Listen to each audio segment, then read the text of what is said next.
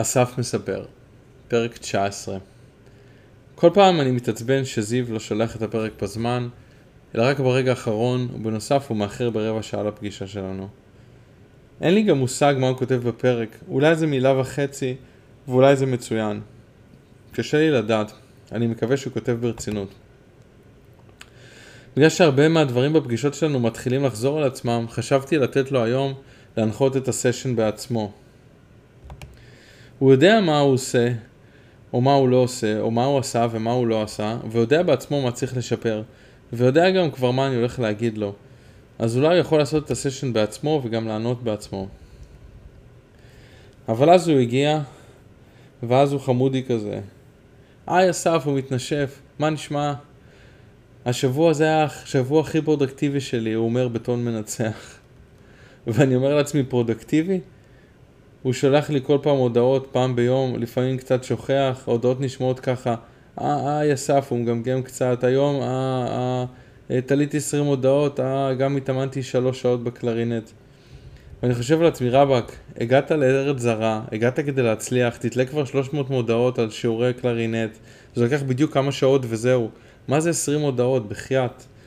מצד שני, אני תמיד חושב על זה, אוקיי, הוא כן התקדם, הוא כן משתפר, הוא כן השיג עבודה במשרה חלקית, הוא מתאמן בקלרינט, הוא תולה קצת מודעות, הוא עובד עם מישהו פעם בשבוע, שבועיים ועוזר לו לעשות בוקין, אה, לקבוע הרכבים.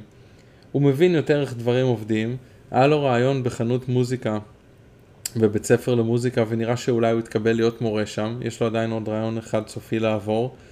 מצד שני, לדעתי זה לא מספיק, בכל עבודה נורמלית, כמו שאמרתי, אתה עובד שמונה שעות ביום לפחות. בין אם אתה מתדלק בתחנת דלק או בעל מסעדה או מרצה במכללה, אז למה לא לעבוד שמונה שעות ביום לפחות על הדברים שלך, בהנחה שאתה רוצה להתקדם ולא להישאר במקום? אוקיי, טענות בצד, נשתף אתכם קצת במה שהיה היום בפגישה שלנו. היום דיברנו על אה, שתי, שני דברים מרכזיים. אחד, ההתמכרות של זיו לנטפליקס, הוא מבזבז על זה הרבה שעות והוא אמר כן אני מכור לזה. שתיים, דיברנו על איך לבנות נוכחות אונליין. אז לגבי הנטפליקס, אני חושב שזו תהיה עבודה לאורך זמן כדי לשפר את המצב שלו. כל פעם לנסות לראות פחות ופחות סדרות. וזו הנקודה שגם אני יכול לפנות אליכם, מי שקורא את הספר, או מי ששומע את הפודקאסט, האם יש לכם התמכרויות? בעולם של היום לא חסר התמכרויות, במיוחד להיות אונליין יותר מדי. לראות סרטים, לראות סדרות, יוטיוב, הרצאות, וידאו מצחיקים, פייסבוק, פוסטים, כתבות, חדשות, אינסטגרם, קבוצת פייסבוק, דיונים, וואטסאפ. כל זה הוא טוב אבל במידה, אם זה משרת אותך, ולא אם אתה עבד למסך. אם יש משהו שאתם רוצים לשנות, זה הזמן לשנות, כי החיים האמיתיים קורים מחוץ למסך. להיות אונליין זה כלי שיווקי מדהים, כלי שעוזר לאנשים לקבל מידע, ולשתף, ומה לא, וזה באמת אדיר. בלי הפייסבוק למשל, אני לא יודע מה אני הייתי עושה מבחינת הקריירה שלי. אני בקשר עם עשרות ומאות אנשים כל הזמן דרך קשרים והתכתבויות אונליין. מלמד אונליין, אני עושה coaching online, אני עובד עם משקיעים אונליין, אני נותן תוכן אונליין וזה פשוט אדיר. מצד שני, זה גובה זמן ואנרגיה וריכוז, וכדאי לאזן את הזמן שלך עם עצמך לבד, לבין הזמן שלך אונליין, והזמן שלך גם עם אנשים בעולם הפיזי. זו נקודה למחשבה. כרגע נסיים אותה פה, ואולי עוד נחזור לזה. תחשבו בינתיים באיזו דרגה אתם בהתמכרות שלכם אונליין, והאם אתם רוצים לשפר את המצב. דיברנו גם על להתחיל לקדם את הרכב המוזיקלי שלו ולקבוע הופעות.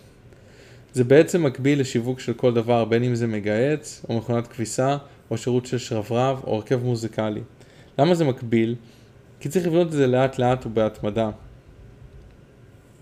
למשל, אם יש לך הרכב מוזיקה, צריך לגדול ולהתקדם מדבר לדבר באופן אורגני ולאסוף חומר תוך כדי התהליך במודע.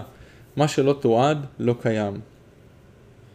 אז זה אומר לעשות וידאו של הרכב למשל, אבל וידאו אחד זה לא מספיק. אז עוד אחד ועוד אחד ועוד אחד ועוד אחד. ואז לשים אותם ביוטיוב ולשים אותם בפייסבוק ובאינסטגרם ולחלוק אותם עם אנשים ובטיק טוק, אבל גם זה לא מספיק.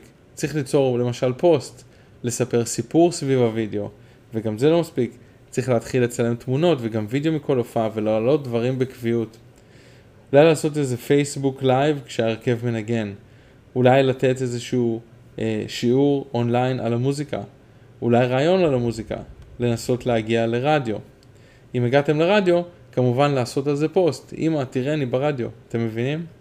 ככה צריך להתקדם שלב אחרי שלב, עד שיום אחד אתה קולט שיש לך, צברת בעצם 30 וידאוים, היית ברדיו שלוש פעמים, יש לך חמישה, רשימת תפוצה של כבר 50 אנשים מכל מיני קהל שהיה בהופעות שלך והצטרף לרשימת תפוצה שלך, יש לך לייקים לדף שלך בפייסבוק, עוקבים באינסטגרם, צפיות ביוטיוב וכו' וכו' וכו' וכו'. זה עניין של התמדה וגם חשיבה קדימה. אם לא צילמת את כל ההופעות שלך, אז גם אחרי 100 הופעות שעשית אין לך מה להציג כשאתה שולח אימייל למקום חדש ומבקש לקבוע שם הופעה. אם לא ביקשת מאנשים בסוף כל הופעה להירשם לרשימת תפוצה שלך, אולי יש לך קהל, אבל אין לך איך לעדכן אותו, או איך, אין לך איך להגיע או לפנות אליו שוב. ככה זה בכל התחומים. אני אתן דוגמה. בין השאר אני עובד עם משקיעים בכל מיני פרויקטים של נדל"ן שאנחנו עושים. אז בהתחלה לא היה כלום. מתחיל מאפס, אין תיעוד, ואין אנשים, ואין משקיעים. לאט לאט יצרתי קבצי PDF עם מידע על ההשקעות. אחרי זה הגיע המשקיע הראשון. בסוף ההשקעה ביקשתי ממנו ביקורת, והוא כתב ביקורת. חלקתי את זה אונליין, ואז הגיע עוד משקיע, ועוד. ואז עשינו סדנה על השקעות, והעליתי משם תמונות, ועשינו עוד קובץ PDF עם חומר חדש שהתווסף.